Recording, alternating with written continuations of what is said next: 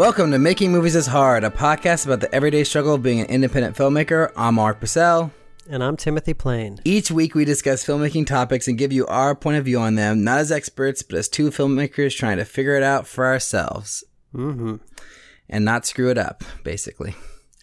How you doing, man? It feels like it's been a while since we talked, you know? Yeah, we recorded an episode like 2 weeks ago. Yeah, like on a Saturday or something. Oh, that's right. Yeah. Saturday last time, so it's been a while. Yeah. You've been away. You've been on vacation. Yeah, I've been on vacation, sitting on a lake, jumping off of rocks into a beautiful lake. It's been fun. It was a really nice vacation, but, you know, I'm happy to be back and back into the grind, back into things. Last week when we ended the podcast, you started to talk about like you feel like your filmmaking life is passing you by. Did that feeling like stick with you during vacation, or did you just forget about filmmaking? I don't know. I was just trying to enjoy myself really and like not really think about it too much and just not stress. Be in the moment. And then when I came back on Monday, I totally felt like that. I felt like, oh my God, like I just wasted. Like, I'm wasting my life. Like, I'm, you know, I've got all these projects that I'm not working on. I'm like, you know, I should be more focused. And I'm like, you know, if I'm in an office, it's like, you know, you can't really be focusing on your own personal projects. You just got to focus on what you're being given by the company you're working for. Yeah, that's the hardest part of the full-time job is you don't get a chance to think about your own stuff very often. Yeah, and I had gotten some music from one of our listeners from my short film, The Rage, and I hadn't listened to that yet at that point, and then I had gotten a new cut from the editor, and I hadn't watched that at that point, so I watched them, like, during lunch. Yeah. But, I mean, geez, I just felt like I'm just such a slacker. And then, like, I was reading some, like, you know, posts from other people about, like, the progress of their films. I'm just like, why am I not making progress with my film? Like, why? God damn it, what the fuck? Why can't I have a budget for my movie, you know?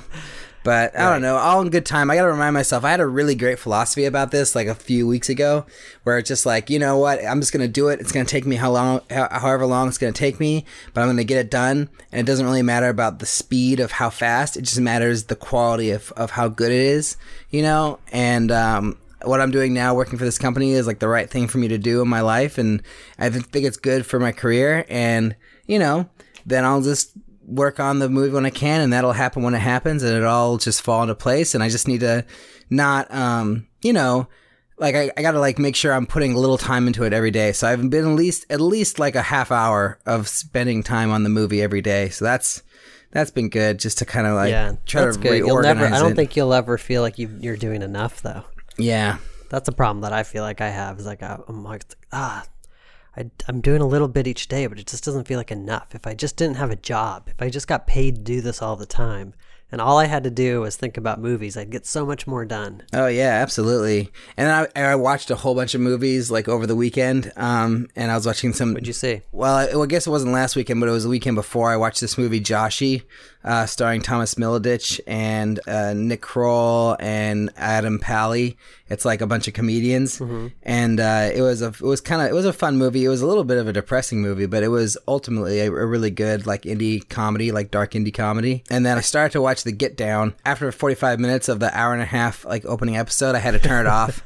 It just, I mean, Baz Luhrmann, man, he's like all over the place. It's just like, it's like, here's some characters, here's some characters, here's some more characters, here's some more characters. Now you're back to these characters. Now you're back to these characters. Oh, and there's this one character that's like really, really special, really, really amazing. And then now you know everything about that character, and he's not really that amazing. And is this the new Netflix show? Yeah.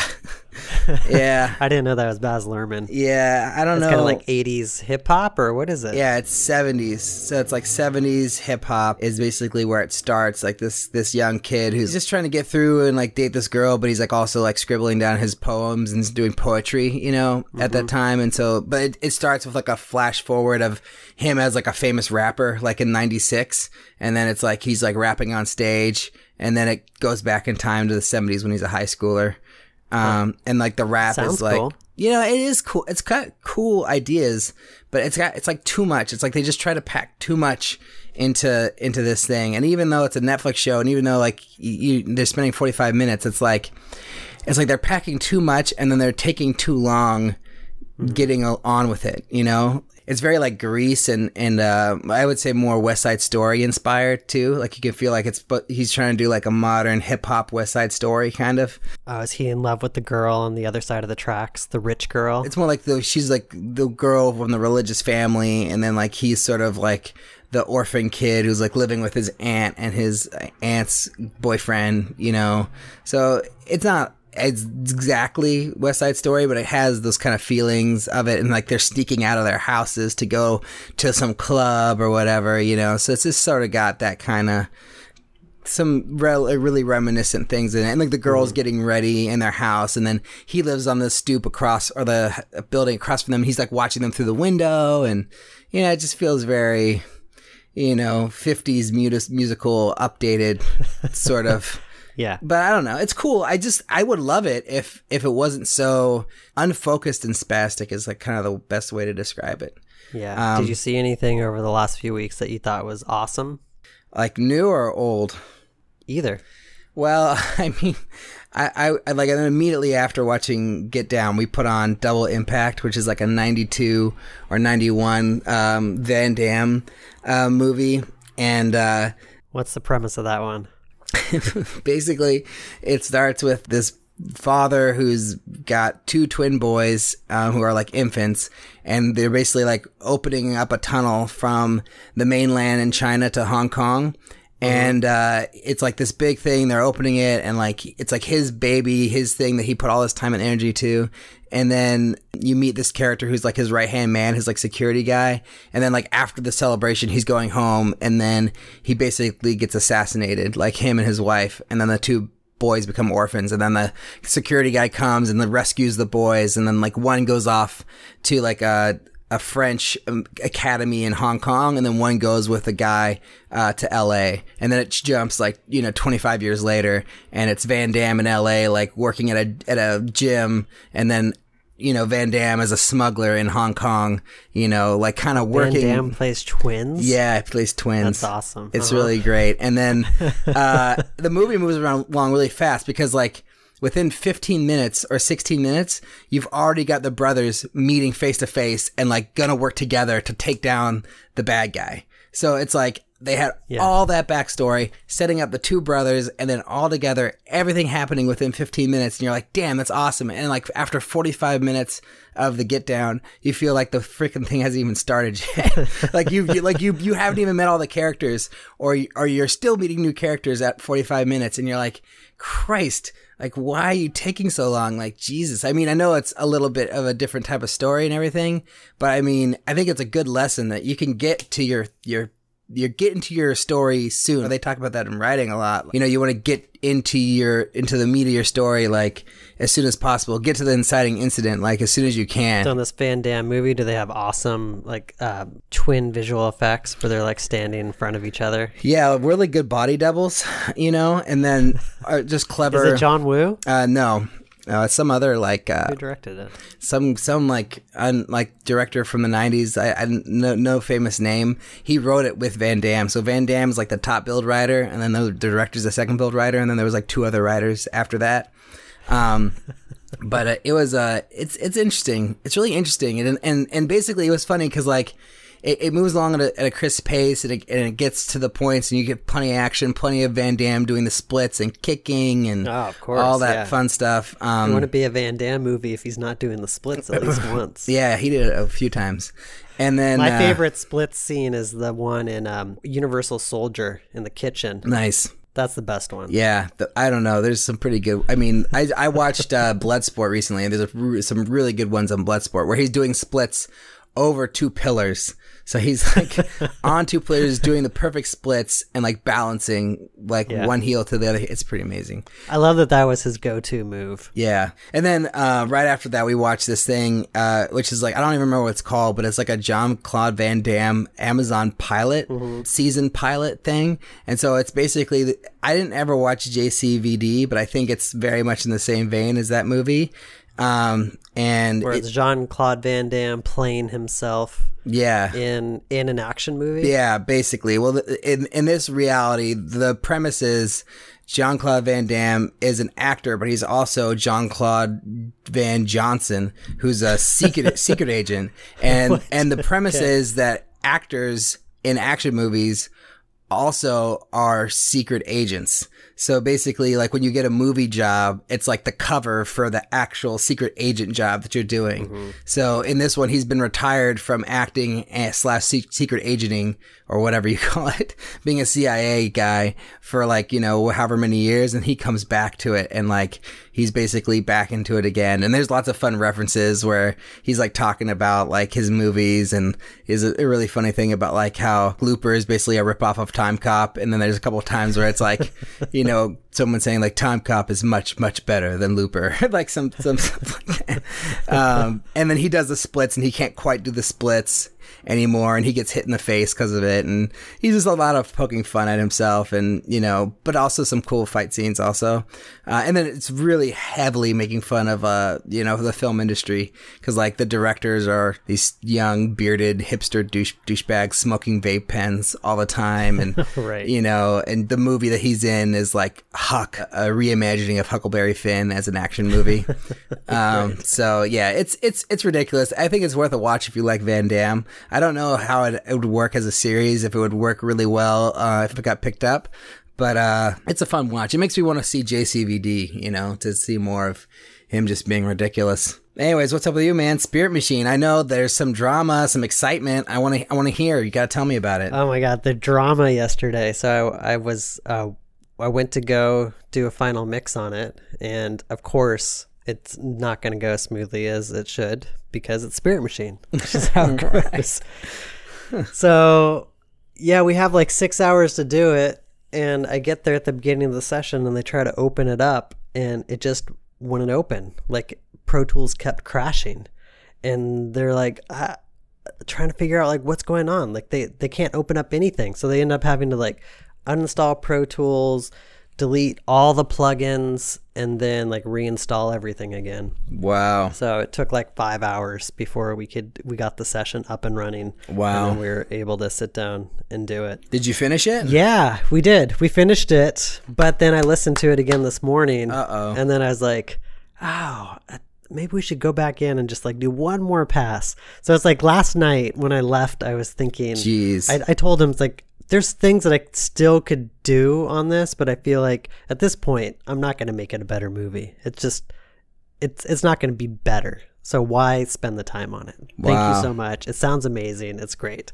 But then I listened to it this morning. And was like, maybe we should just do one more pass. Can you give me an example of a thing that's bothering you that you want to fix? Like, just the small thing. The thing that's bothering me right now is I'm not sure that the balance between the dialogue and the music is right. Ooh, that's such an important thing. That to me feels like it's important to make sure is correct. Oh, yeah. I feel like even mainstream movies sometimes get that wrong, where, like, the music is just so loud you can hardly hear the people talking, you know? Yeah, and that's, like, where I'm at. I'd rather have the music be a little bit quieter and being able to hear the actors more. Although I feel like my movies the music ends up being too quiet, right. You know, but I think it's probably better for music to be too quiet and more subtle than to have issues hearing people, you know? Mm-hmm.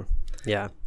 Wow. Sorry, what are you going to do? Are you going to go back in today and, like, try to convince them to work on that some more? I asked them if I could, and they said it might not be a possibility. So I'm, like, at a crossroads now, kind of trying to figure out, like, what should I do? Just live with it? Should I stick around and just hopefully I can get back in before I need to go back to San Francisco, or should I just go back to San Francisco and deal with it remotely? I'm not sure. Do you have somebody you really trust who you could send the final mix to, in the final movie, and just, like, not tell them what you're thinking and just say, watch this, and, like, is there anything about the mix that you would change, or not even that, or just send it to them and say, hey, what do you think, and then see what they say. I sent it to the composer, and he said it sounded right. Oh, so, composer's the wrong person, bro. I know, but then I was like, yeah, but he's the composer. Of course he wants his music loud. Yeah, you can't send it to the composer. Composer would be like, yeah, this is great.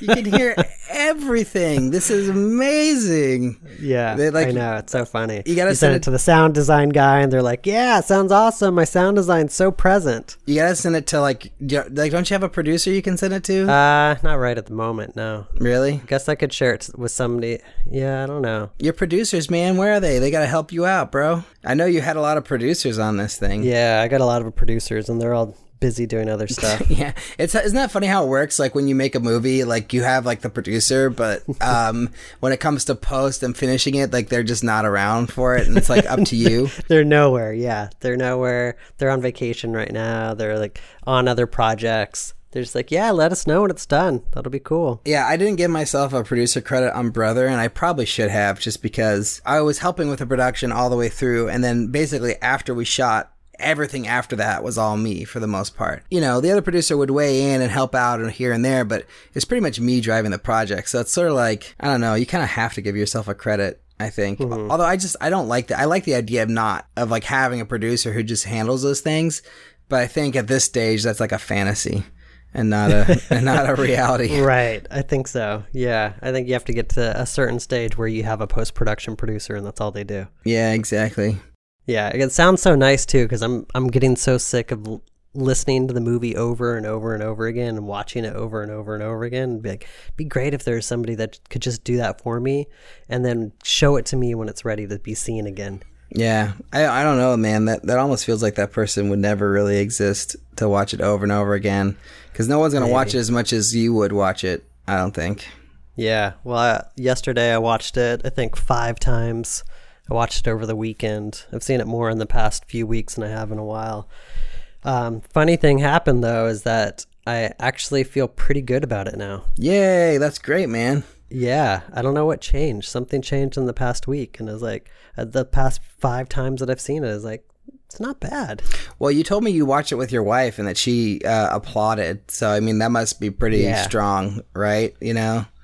Yeah, it felt good, and it feels so much more complete with the mix being done, because up until this point, I've been listening to it in pieces, like, you know, just getting temp mixes and like putting it together myself in Final Cut, and so now that it's just 2 things, final picture from the colorist and final mix from the mixer, and I'm not adjusting anything, I'm just slapping those 2 together, it just feels so much more cohesive than me putting all the pieces into one project and trying to mix them up. Yeah, and finished VFX also must help a lot, you know, just to have all the pieces together and then have, because you've probably watched it most all the way through without finished VFX. So overall, right? Mm-hmm. So yeah, I think so. Watching it right lately with the finished VFX and the music and everything, it just starts to come together and feel good, you know? Yeah. So it's cool. It's exciting. But I'm really excited to see The Spirit Machine, man. It's been so long. I mean, it's been way longer for you, but for me, it's been like 2 years of hearing about this project, and I can't wait to finally see it. Only seen like 3 minutes of it. Yeah, exactly. 3 beautiful minutes. It'll be fun to see how an audience reacts to it. I have no idea. Yeah, you'll just have to find out, right? Mm-hmm. So let's go back to the filmmaking life is passing you by idea. Right. I know we already talked about it a little bit, but let's go a little deeper. So even if the feeling has passed, right? Like with the main feeling is that you could be doing more, or like time is just wasting, and like you're not jumping onto the project fast enough. Like, right. What is it? Like you're getting older and your opportunity, what is it? It's mostly like, kind of define it. Just the fact that that, you know, I'm not really doing as much on the project as I'd want to, and I think about like past goals and past years where I've said things like, yeah, oh, I'm not really ready to go to AFM this year, and oh, geez, like if I'm still at the stage where I need to go to AFM next year with the movie, I'll be really depressed. Like I want to be way further along with the movie by then. And then next year comes, it's the same exact thing. It's like, oh, I'm not quite ready to go to AFM. Oh man, I just, you know, if I have to be in the same place next year, like, oh, I'm just gonna feel terrible. Like I don't want to be in that position, and just like that same thing year after year. And I feel like that was the last 2 years. And now this year I'm coming up on AFM and I feel like I am ready to go. Like I like it's not till, I don't remember exactly when it's either October or November. And the pitch book's pretty much done. Like, I'm working on the last two pages. I have the day off today. I'll probably finish that today. I am really close to finishing the script. Like, I'm like really in a good place. Like, I could definitely have all my materials ready to go by AFM. Like, I'm gonna getting a new poster made right now. I've got some new concept art that's coming in. I met with the concept artist 2 weeks ago. It's like everything is like really coming together. So I'm pretty much ready, but I'm not sure if I haven't really decided if I'm going to go or not, you know, and if I even should go or if it's the right place for me to go, if it's worth all the money, you know, to do the trip. But I kind of feel like, yeah, I don't know. So that's sort of like where the life passing me by thing comes from. 'Cause it's like year after year, I say like, oh, like by next AFM, I'm going to be further along with the production of my film. And then next AFM comes around. I'm basically in the same position I was, you know, a year ago, roughly. I mean, right. I'm a little bit further along. Like, I think the movie's definitely changed in a year, and I have more materials together, and I'm feeling a lot more, like I have a more cohesive plan about the movie, but it just feels like every year I'm not really going forward with the movie in the way that I want to, you know? Like, I wanted to shoot it, like, years ago, you know? But I don't know. I think that's part of, like, what it means to make movies. Like, it just takes a lot of time. Do you think that part of it is that you're setting deadlines for yourself that are based around ongoing events? Like AFM is one. Like, I've done this with Sundance before, where it's like, oh, if I just gotta get this finished in order to make the deadline for Sundance. And if you miss those things, you have to wait like a whole other year for them to happen. So it does feel like years and years are passing by. Yeah, I guess for the AFM thing, it's not really like I'm not waiting for AFM or for a film market to go raise the money for my movie. Like, I don't even know if that's the right place for someone like me to raise money for my movie, or if it's even something I should do at all. That's sort of part of my anxiety around it. It's like, I don't even know if I belong there. But it's more like it's like a landmark in the year. So like when it comes around, like it just reminds me of how much time I've spent, you know, writing this movie and working on it and trying to get it off the ground and not really having any success. And I think, to be fair to myself, like I haven't really tried super hard to get it off the ground. It's more like I'm just not really ready with the materials, you know, like that's the feeling that I've gotten over the years, is that you just haven't been ready. You've been always like kind of reworking the script and trying to get the script in a better place. And then now working on your business plan and your pitch book. It just feels like you just haven't like hit that critical mass where you're like, all right, it's ready to go. And I'm just going to like push forward with it. Right. I feel like I have. Yeah, exactly. So I feel like once I get to that level where I have all the materials together, like I have a solid plan and I'm really ready, then like, you know, I think it'll all fall into place a little bit faster. But at the same time, I think it might be just good regardless, just to go to AFM, just to meet people and have the experience and go down there and introduce myself to some of these companies and just start chatting it up, you know, and like say who I am, like these are the movies I've made, this is my project I'm trying to do, you know, I've raised like whatever, no money, like $1,000 for it.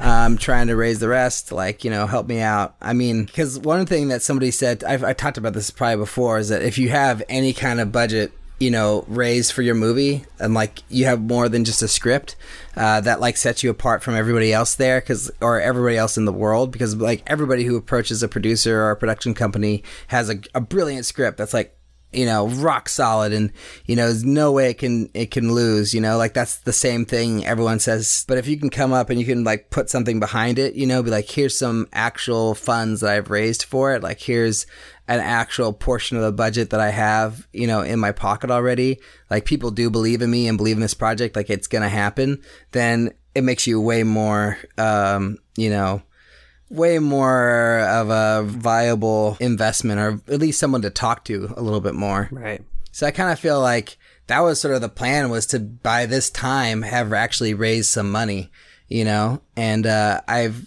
basically got one commitment for a very small amount of money. And besides that, I don't have anything else. So I sort of feel like I'm a little bit behind on that portion of it. But I mean, there's still months, like I could still probably raise a couple $1,000s between now and AFM, you know, but I don't know if I could raise $20,000. That was my goal, was to have $20,000 raised going into AFM and just be like, you know, hot shit going over there.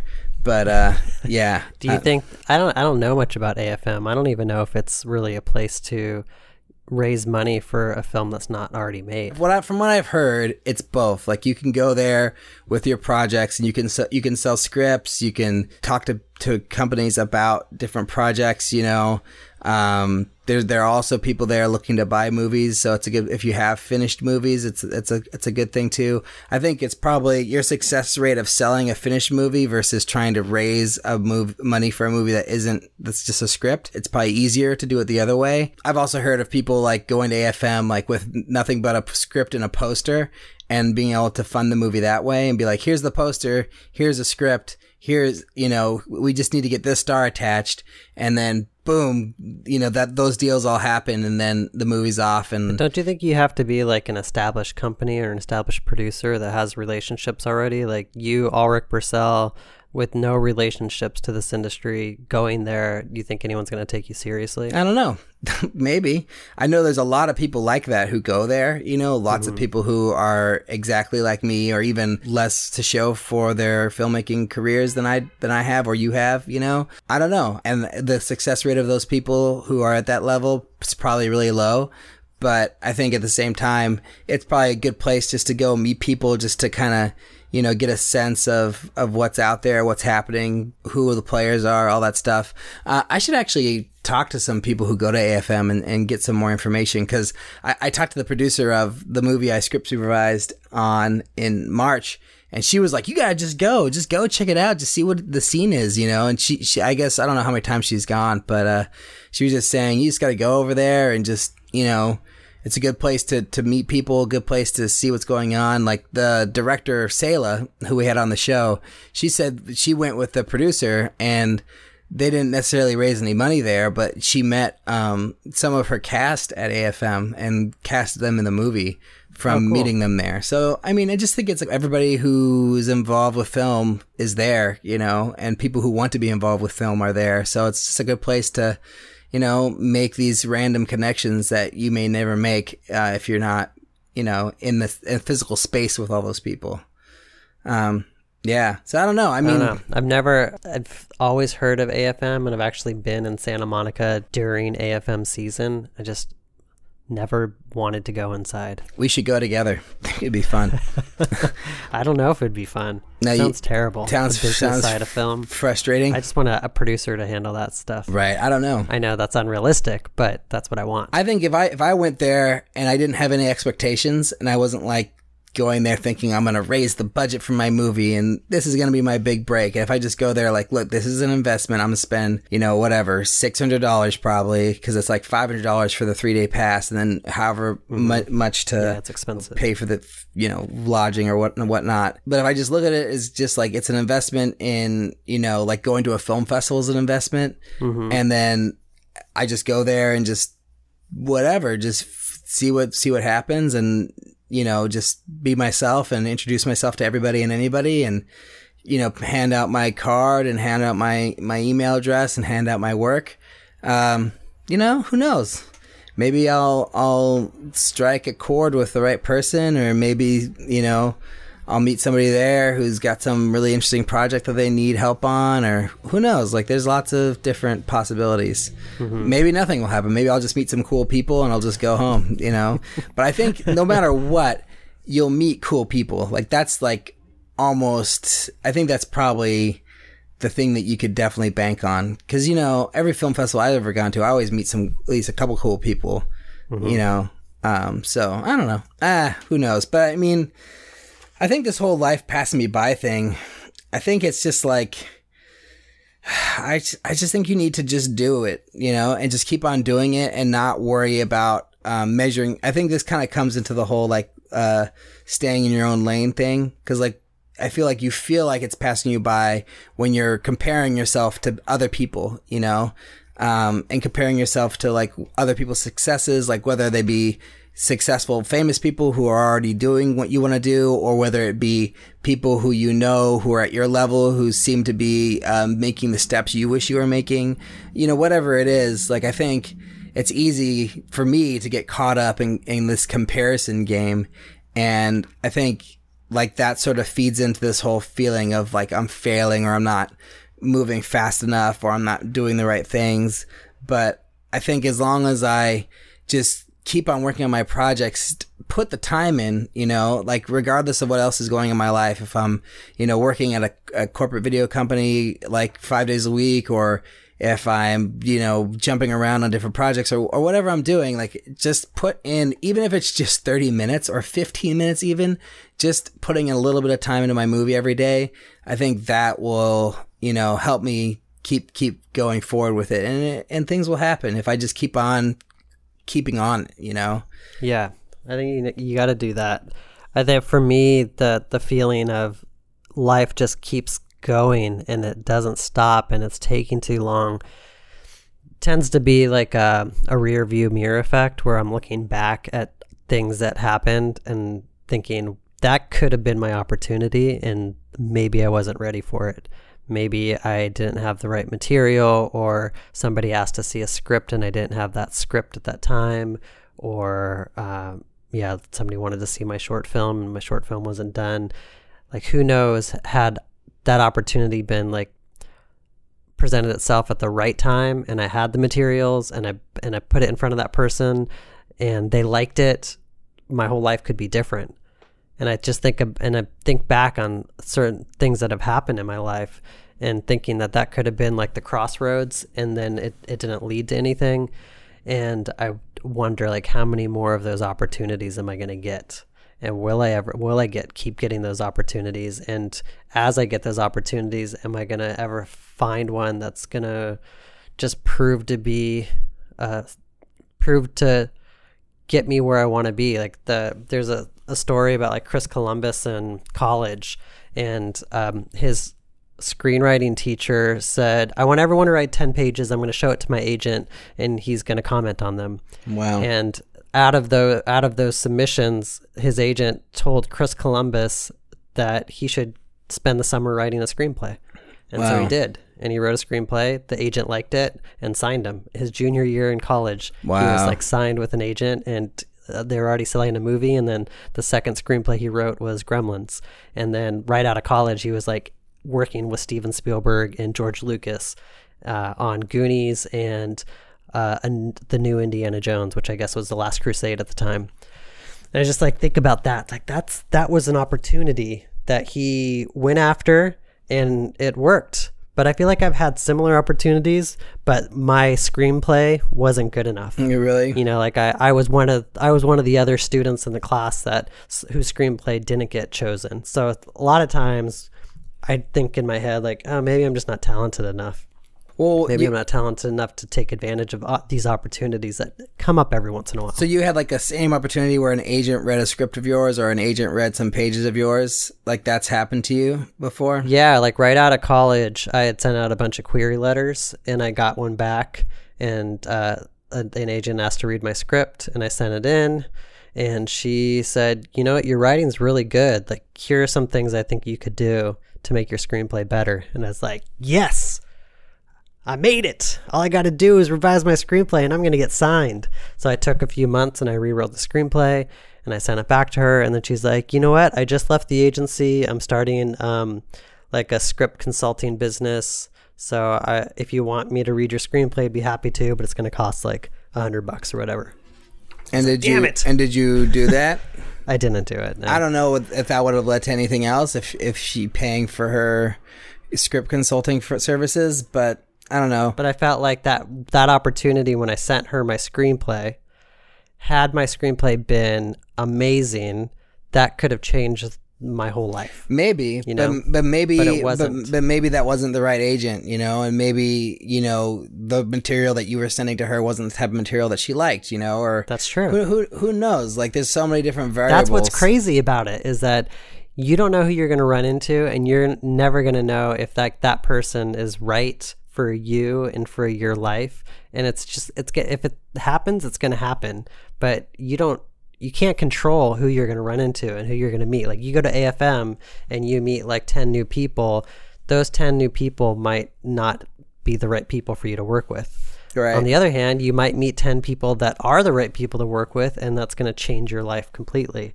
So those are like, I guess, the uncontrollable part of what we do and like the opportunities that come is kind of also a frustrating thing, because I want to control it. I want to like have control over my destiny. And that's one thing I don't have control over. Like, I don't know who I'm going to meet, and I don't know if I'm going to gel with those people that I meet. I feel like in this day and age, and it's probably different than from when Christopher Columbus was coming out, but like for filmmakers now, like you can just make movies. Like, you know, mm-hmm. I mean, it's not easy, but you know, pretty much anyone can make a movie.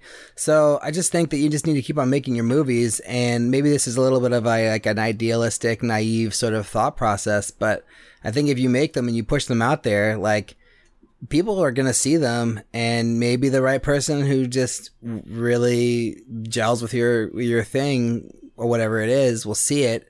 And then they'll be able to help you, you know, like either connect you with a manager or an agent, or connect you with some production company or whatever, you know? So I don't know. Like, I think you just need to make your stuff and put it out there, you know? And I probably should be doing more things like sending query letters and all that stuff, you know, because I've never done that. I've never sent query letters to anybody, really. Like I have a list of people to send stuff to, but I've never actually sent anything to them. So I don't know. Maybe I should just do that. But the luck and timing of it all is just, that's the crazy thing to think about. I feel like there's probably a ton of really talented, amazing people out there that just never found that right opportunity. Right. Or they didn't push it hard enough, or they gave up, or they stopped, or whatever, you know, life got in the way. It's true. I feel like that's probably my biggest thing that I probably need to just overcome is like, actually just going after these opportunities, you know, and feeling like I'm ready for them. Because I guess part of the reason why I haven't ever sent all the query letters and all that stuff is because I feel like I'm not really ready. Like, I can't, like you know, for instance, like, oh, I don't have a director's reel. I should have a director's reel before I send a query letter. Oh, I don't have this. I should have that before I send a, you know, whatever. Like all these things. I mean, I could just do it now. It's kind of true though. It's like, if you're not ready for the opportunity when it comes, then it's just a squandered opportunity. You don't get a second chance. Right. So you want to put your best foot forward, and you want to be completely ready. So I think that the ones that you can control, like the query letters, you should wait until you're like you're ready for it. But it's the other opportunities that are the ones that you don't have control over. Like you're in school at the exact time that the screenwriting teacher is doing this exercise where they're sending script pages to an agent. You can't control that. That's just going to happen. Right. And if you're not ready for it, nothing's going to come out of it. And you can't prepare yourself for that. You're either ready or you're not. Right. True. Yeah. I don't know. I kind of feel that goes into something someone told me a while ago. Like I met a filmmaker who went to Sundance early on in his career, and he telling me about the whole experience and like how he got meetings with producers and stuff like that. And basically the thing he told me was like, he didn't have a feature script ready to go, and everyone just wanted to read the feature version of the short or any feature right. that this guy had written, and he didn't have anything. And he kind of felt like that was a missed opportunity because, you know, he had these meetings with these people, these producers and agents, and he didn't have the materials they wanted to read. And so he wasn't able to give them anything. And then by the time he did have a script that was ready, those connections kind of had dried up, you know? So it's like, you know, having the right things ready at the right time is kind of a big deal, which goes into what you're saying, you know? So I guess how do you prepare for that though? Like I guess you work as fast as you can, but I feel like I've been working for 10 years and in some ways I still don't feel ready. I haven't really figured out that story or that screenplay that's really the one that's going to propel me to the next level. Like even Spirit Machine, which I thought was going to be like the movie that was going to make me ready for these opportunities. I don't know if it's really that film right now. Yeah, but I mean, if let's like, okay, you release Spirit Machine, you have your screenings, you put it online, whatever. Somebody approaches you, says, "Hey, I love this. Like, do you have a feature version of it?" You could just email him the script that you've written. you know? That's so not great. But it doesn't matter. But you have it. Like, that's the difference. Like, it doesn't need to be great. You just need to have it. And you have other scripts you've written as well. Like, you have more than one script that you've written. So you could just like, if they're, oh, this is really cool, this isn't the kind of project I have, like I'm looking for something more like this, like you might have something that you've already written that you could send, or you'll at least have a premise of something else that you could send, you know? So I just feel like having those, that kind of stuff ready to go, and being able to be the person who is like, oh yeah, like that doesn't work for you. Well, what about this idea? What about this idea? What about this thing? What about that thing? You know, and like having, being excited about your ideas and being willing to just like throw them out there. I think that's probably worth a lot too, mm-hmm. you know? I mean, that's fair. I have a ton of ideas. I have a lot of screenplays that in my head I consider works in progress. They're not completely finished, but I think like when Kyle came on the podcast, one thing that was interesting that he said was that it's better if you don't have a finished screenplay, and it's better if you can get somebody to pay you to figure it out. Oh yeah, that's interesting. And I was like, that's awesome. I would love that. Like if I could pitch an idea and say I have most of it figured out, I just need the time to like really sit down and work on it, and have somebody pay me to like quit my job and go do that. That would be pretty amazing. Yeah, but that's speaking from the perspective of already having an agent. Like I don't think that's going to work if you don't have an agent already. Right. You know, I think you need to have the finished material to prove to an agent that you're worth representing. And so you can be like, oh, here's my script ideas or ideas, or here's my scripts I've written, just so they can see that you've produced stuff and that you're able to put it on paper. And then from that point, yeah, like I think then that what Kyle said is probably pretty valid. Once you're like in that level where you're able to pitch things to people, then it's like, oh yeah, get them to pay you to write it, because that's what the agent wants too, right? They want to collect that commission check. That's true. Yeah. Yeah, I just don't feel like I have that writing sample that's gonna get me an agent. You have a lot, but you just don't feel like any of them are strong enough. You don't really believe. I don't think so. I think they're all decent, but I don't know if they're strong enough to get me a professional job. I think they might say like, that's good, yeah, keep going, you got a lot of potential. I think that's where all my stuff is. You got a lot of potential, which I totally agree. I have a lot of potential, but I just haven't cracked it yet. Well, I don't know. Do you feel that way just because like that's what people have told you in the past, and you're just sort of living with that kind of idea? No, I really like, I'm a perfectionist, so everything has to be perfect in order for it to be worthy. So I think I'm like overly critical. Yeah, but are you ever gonna feel like, I don't know, you're ready though? Are you ever gonna feel like, oh, this is perfect? Maybe not. I don't think you ever will. That's that's my take, is that you're never gonna like write a script that you feel like is the best thing ever and the perfect writing sample. Like I just don't think that really exists. I think you just do your best. You have an idea that you like and a story that you're passionate about, and you write a script. Like I bet like Frank Darabont probably didn't like walk away from the Shawshank Redemption thinking like, oh, this is the best script I've ever written. Like this is the perfect writing sample. Are you sure? I don't know. I think that he must see flaws in that, mm-hmm. you know, or things that he's not completely happy with, no matter how good it actually is.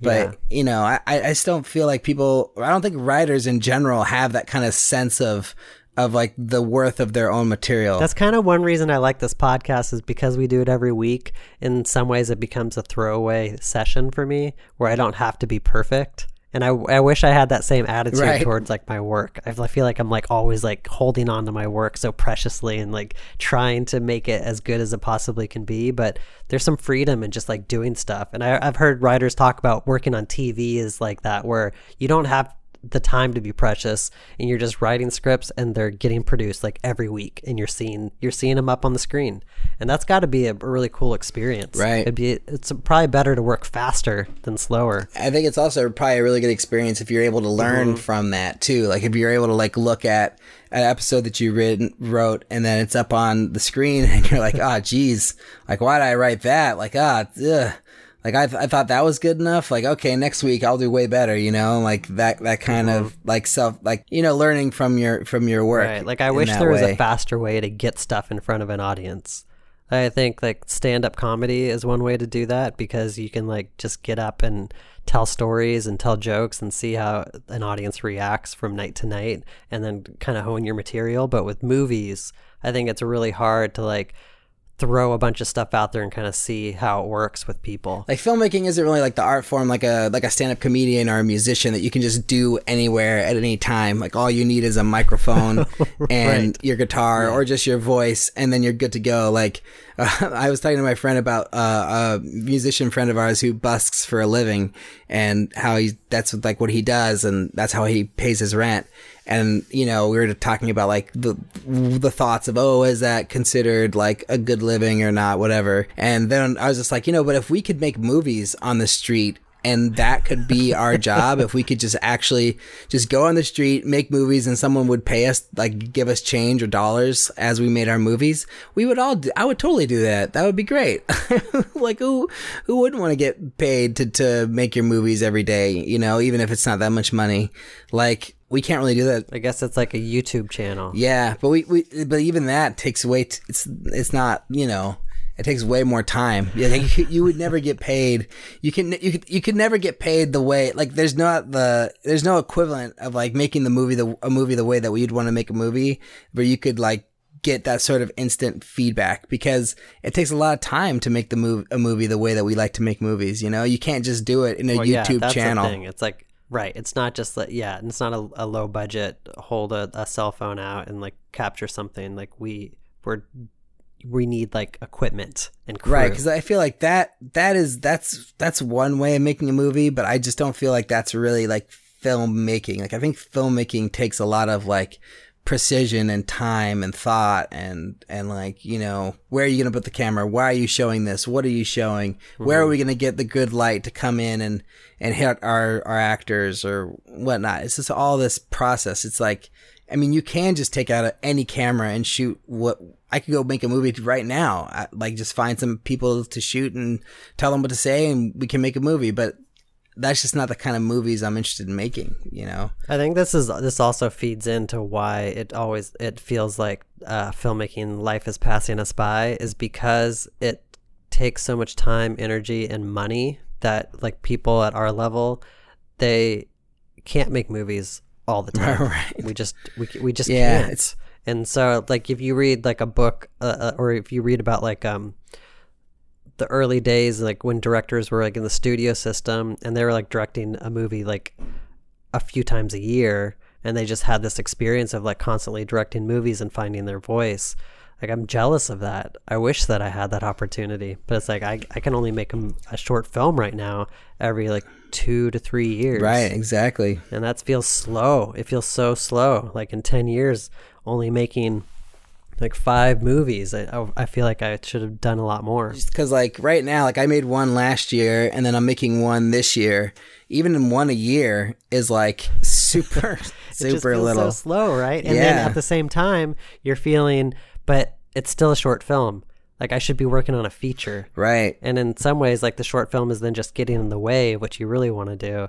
I remember hearing early on that if you want to make movies, just go make a feature. Like, don't even bother with shorts. Yeah. And in some ways, I kind of wish that I took that advice and did it. I think in my head, like, shorts were cheaper and they were faster, but now, like, just having spent 4 years on Spirit Machine, I realized, well, that's not always the case. Right. Yeah, I'm totally, like, I kind of feel like if you want to be a feature filmmaker, you got to make feature films, especially now, because, like, everyone makes shorts, and, like, the short like, the path from short to feature seems like it's less and less viable, you know? Like, I don't think that that's really how it works anymore. I think it's more like you make a feature, and then if it's good, someone will hire you to make a feature. Or maybe you'll be able to, like, raise the money to make your next feature. But I don't think people's first features are getting funded, you know, because of a short they've done. I mean, there are people who are doing that, obviously. It happens, but I think... But yeah, it's a very slim chance that's going to happen. Yeah, it's, like, way less than it used to be, you know. Mm-hmm. I think now it's, like, people are just making movies however they can, and then their success is based on their first feature, not on their first short, you know. Like, maybe their first shorts can convince enough people to give them the money to make their first feature, mm-hmm. you know, but it's not gonna, I don't think it's gonna be like that Dan Trachtenberg or, you know, whoever else, like these stories of people who made shorts and then got featured deals right after. Evil Dead guy. Yeah. Fede Alvarez, whose new movie is now, like, I think it's coming into theaters, but it's also on Amazon Prime. right now. So I was trying to convince Beth to watch it with me last night, but she just doesn't like horror movies. They scare the shit out of her. So I might have to watch that by myself. But that looks pretty cool. I've heard good things about it. Don't Breathe. Have you heard about this? No. Yeah, it's his. I think it's only his second movie. I think he did the Evil Dead remake, and I think this is his follow up. Although he might have one in between. But yeah, I don't know. It's pretty cool. That guy, I'm really like rooting for that guy because he's like, you know, he's not me, but he's like kind of comes from the same land as me in a way, or us, you know. Although his whole thing is like he has like all the amazing VFX background because he did all that stuff. He did Panic Attack by himself for like pretty much $1,000 or something. Yeah, which is pretty incredible. yeah. So what's the answer here? So your answer for kind of getting rid of this feeling is just to kind of focus on the work and don't worry about how long it's going to take. You just got to just keep doing it and try to put yourself in as many situations as you can to create your best chance at getting the right opportunity and not worry if you're ready or not. Yeah, exactly. And I think just putting the time into your work and staying focused on your goals as a filmmaker, I think it's probably the most important thing, and not trying to worry about measuring yourself to somebody else or to what the industry thinks is a success or to what someone else thinks is a success, or, you know, if someone else is doing something in their career, not thinking, oh God, I'm terrible for not having that thing happen to me, you know. Just be like, no, this is what I'm doing. This is my plan. This is what I've got. And just stay focused on executing that plan and that vision for getting your films made, whatever it is, you know.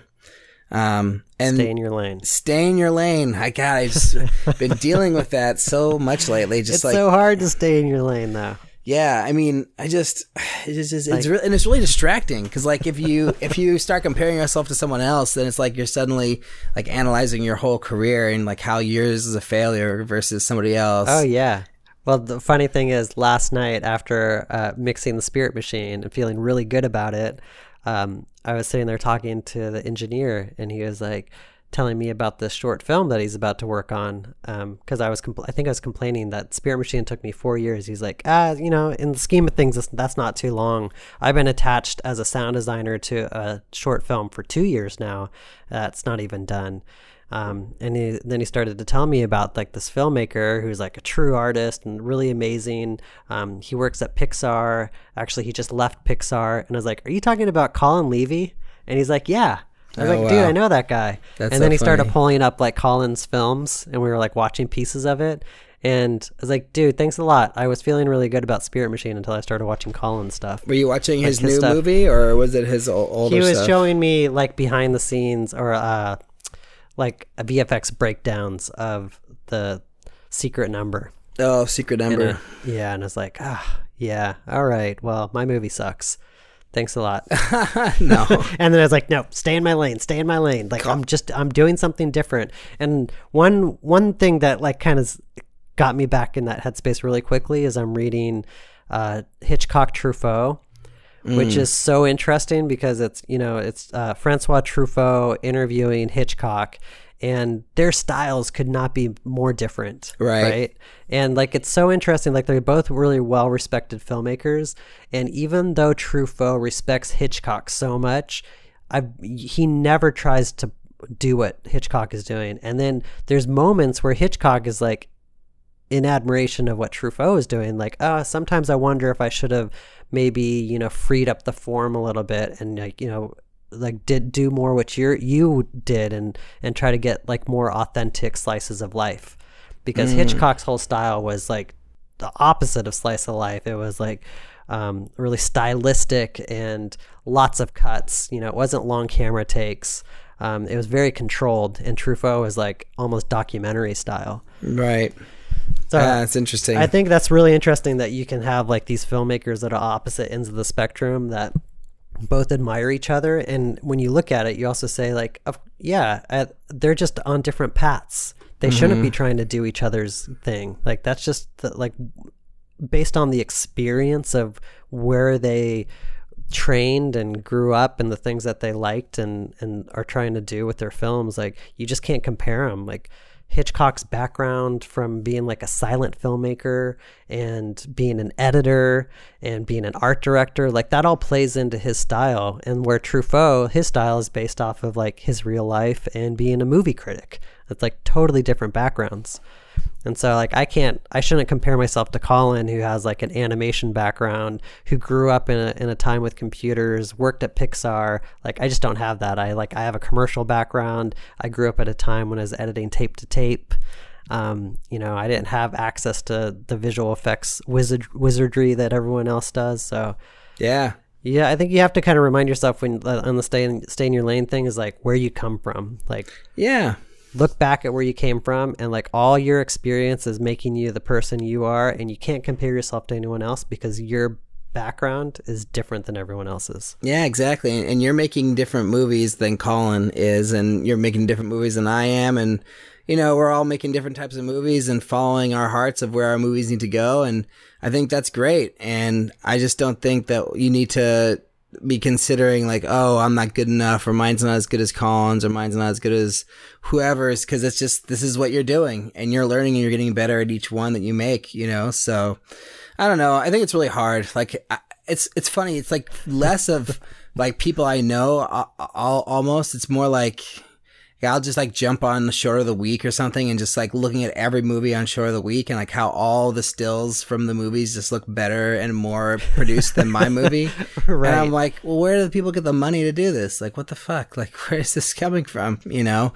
And then you also see that a lot of the ones on Short of the Week now like have like name people attached to them, or like people like actors who you recognize or comedians who you recognize. And you're like, well, geez, like how am I going to compete with like a Thomas Mileditch short film that's starring him or whatever? Like, it's just, you know, I'm just not in a place. And I think that's kind of like why I feel like, you know, I don't know, like I had this thing about like wanting to be a stand-up comedian for a long time. Like, I've always dreamed of it, you know, since I was basically, since I saw my friend did it in college, and I was like, ever since he did it, I was like, man, I wish I could do that. And I just never, I never could write the material, you know, and just get up there and do it. But I kind of feel like being a stand-up comedian would be really great for a filmmaker, because, you know, you'd be around the entertainment industry a lot more, and then you'd be meeting these comedic actors or comedians who like could be in movies or whatever that you made, you know. And I just feel like, I don't know, like it just, maybe I have this like glorified vision of what it would be like. Oh yeah, go to the comedy club last night. I met this new comedian, super cool. I'm gonna put them in a movie. We're gonna make it tomorrow. Like, yeah, it's awesome. But I think you gotta choose one or the other. It's hard to do both. Like, if you really want to be a comedian, that's where your focus is gonna be. Right, and not be a filmmaker. If you want to be a filmmaker, you gotta focus on being a filmmaker. Although Louis C.K. is a filmmaker who's also a comedian, and those two worlds overlap. But he spent a long time being a comedian first. Yeah, I mean, he was only a comedian for, you know, that's like his main deal. Yeah, for like 20 years. Besides Pootie Tang, I don't know what else he directed. And then his show was like, he's what, in his 50s when his show like came out. Right, exactly. Or 40s. There's like Mike Birbiglia is another example. Like, he's a stand-up comedian who's also a filmmaker, you know, and I feel like that kind of goes hand in hand for him. But yeah, I don't know. I just it's more like a fantasy thing.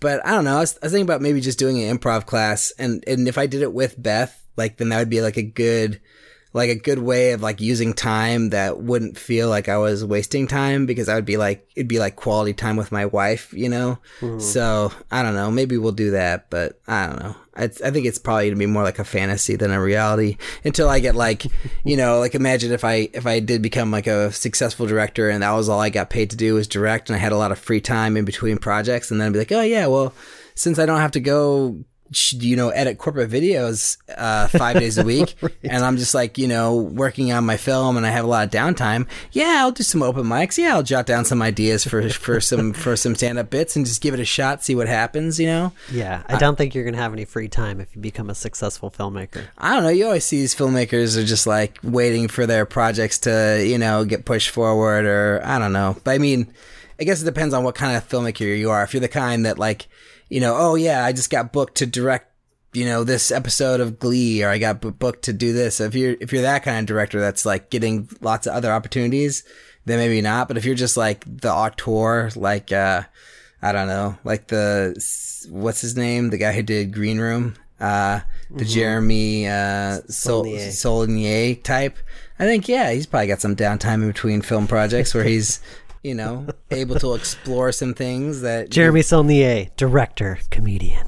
Yeah, that's what I want. Alrik Brissell, director. Oh wait, he's a director? Wait, I thought he was doing a stand-up bit tomorrow at whatever, the Laugh House. I don't know. There's also a lot of open mics in the Bay Area right now, it feels like. So there seems like there's a lot of opportunities for comedy. I don't go to any of these. I should probably just go to them. Yeah, but, just go try it. Anyone can stand up at an open mic. Just go give it a try. And give it a try. Yeah. Just been like going to watch them. Why not? Just get up there and see how it feels. The same thing with the improv. Just go take an improv class. It's not going to hurt. You don't have to pursue it as like to be the best. You can just pursue it as just an interest and just like to challenge yourself and try something different. Exactly. It'll be fun. All right, I think we have to wrap this up. You got anything to share this week? Yes, I do. At long last, it's time for the iTunes review from Kyle McCauley. Woo! Sorry, Kyle. Took a long time. He says, great for any indie filmmaker. 5-star review. Timothy and Alrik are awesome guys and great interviewers.